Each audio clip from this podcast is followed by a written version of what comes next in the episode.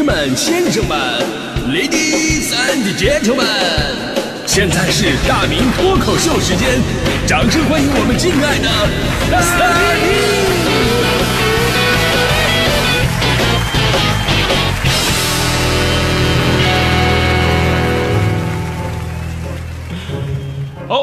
来到今天的大明脱口秀，我是大明。那、话说一个演员演技好啊，有多重要呢？就是您看看葛优葛大爷啊，中国演员里边演技是绝对在线的那种啊。就是你看人家外形条件，你好像觉得，哟，这葛大爷这戏路肯定受限制。我小的时候我看这个葛优演戏的时候，我就觉得这个人他只能演一些，对吧？这个小小小小混混呐、或者说这个游手好闲的小人物啊。但您统计一下，最后啊，葛大爷人家演过的角色真的是挺复杂的，有好人有坏人，有头脑简单的，有胸有城府的。有那种游手好闲的底层混混，也有人家事业成功的成功人士，有忠厚老实的大叔，也有特别鸡贼的大爷。总之啊，除了帅哥他是真的演不了啊，这这个他是真的演不了之外，其他的人家真的都能演。所谓换脸式的演技，说的就是这个，演什么像什么。所以呢，跟葛优在一起演的这个导演啊，人家特别惨啊，真的，因为你看电影成了好片了，大家伙都说，哎呦，葛大爷演的好啊。你要是电影变成一个烂片了，大家伙集体骂导演。啊，这个感受您可就可以问问大迪，大迪是深有同感，跟一个名主持人搭档的压力是一样的啊。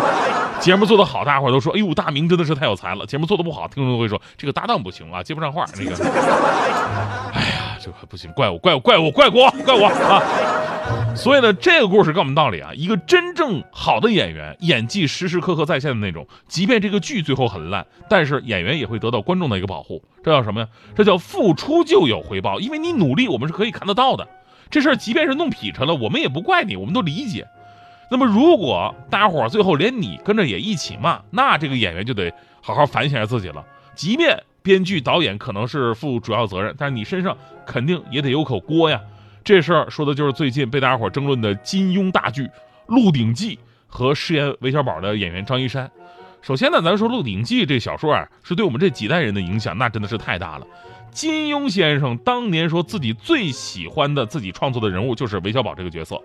你看，人家老人家写了一辈子侠客呀，但是最后最喜欢的竟然是一个不会武功，而且一点也不侠的这么一个人，可见这人物里这这成分得有多复杂。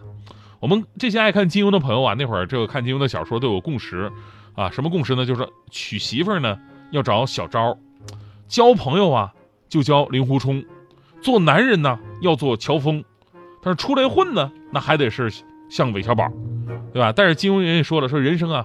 不如意事常十之八九，可能最后我们的结局就是娶媳妇儿娶到了李莫愁，交朋友交到了尹志平，做男人做成了庄聚贤，出来混混成了东方不败啊！当然了，我说这个混成东方不败啊，最惨的点不是在于这个肉体上的不完整，而是它代表着我们很多人悲催的人生。你以为很了不起，而实际上一出场他就死了，活了他不到一集吧，他是吧？但这都是题外话啊，咱就说这个韦小宝这个角色确实特别不好演。我们都知道，从演技的难度上来讲，反派难于正面角色，而这种亦正亦邪的其实是最难演的。再加上韦小宝他独特的个性，还有前人们留下的无数经典，重重压力之下，《新鹿鼎记》跟韦小宝他就这么崩了。新剧开播之后呢，仅仅一天口碑全线崩塌。除了剧情逻辑和节奏太乱，这个编剧跟导演的锅之外啊，大家伙集中把火力释放在了张一山的身上。比方说，剧集开始啊，韦小宝以说书的方式来介绍自己的出身，那网友就说了：“哎呀，这段吧，你要是不配音，光看表情，还以为是张一山在向巩汉林致敬啊。”很多网友都脑补说，接下来他会不会说：“你看这道菜群英荟萃啊，宫廷御酒一百八一杯。”还有网友表示说，张一山用力过猛，脸有苦相，演反派比较合适。还有人感慨了说，没想到还有比黄晓明更差的韦小宝。我已经准备重新看陈小春了。确实，陈小春版的这个《鹿鼎记》是豆瓣评分最高的《鹿鼎记》，达到了八点八分。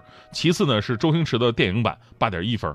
我看了一眼黄晓明的版本，那会儿黄晓明演的这个版本真的是饱受诟病，说这个黄教主演的太油腻了，于是评分只有五点六分。而这部《新鹿鼎记》真的是拯救了教主，《新鹿鼎记》的评分是二点六分。豆瓣上点赞最多的一条评论是：“让你演的是韦小宝，不是猴。”啊，还有观众更提出一个质疑，说：“哎，这样的韦小宝他是怎么娶到七个媳妇的呢？当然，我们说作为观众啊，因为观众是一个为影视剧买单的人嘛，其实人家怎么评价怎么说都不过分。做演员也好，做产品也罢，你都得有这个心理承受能力。不仅如此，你还得理智分析这些难听的话里边到底有没有说的对的一方面，有价值的东西，这才是一个演员的基本素养。其实平心而论呢，张一山在年轻演员里边绝对算得上演技好的了。可能啊，确实是因为经验呐或者外形的原因，再加上这个角色相对来说更加的复杂。那目前来看，他并没有找到状态。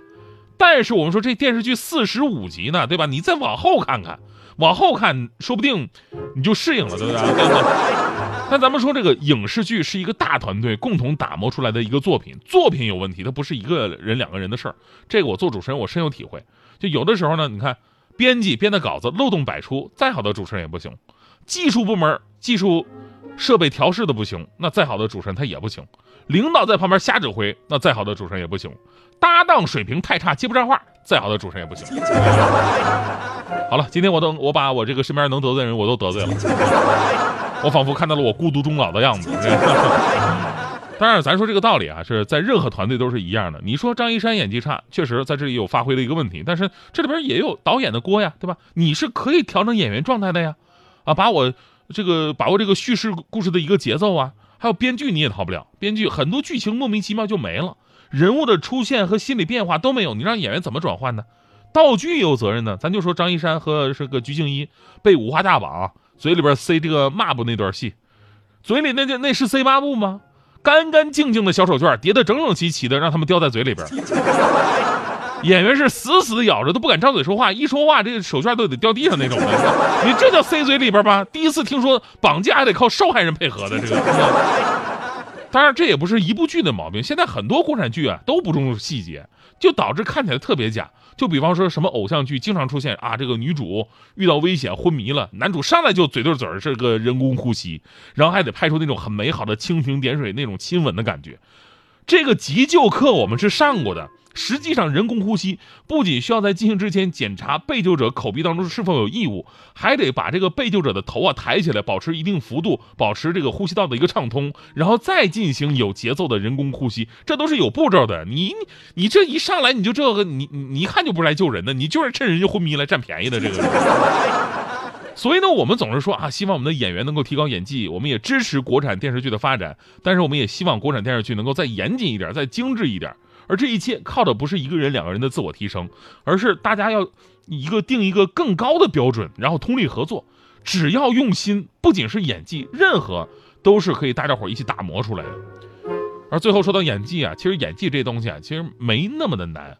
我们时时刻刻自己也都是个演员啊，对吧？你觉得真的那么难吗？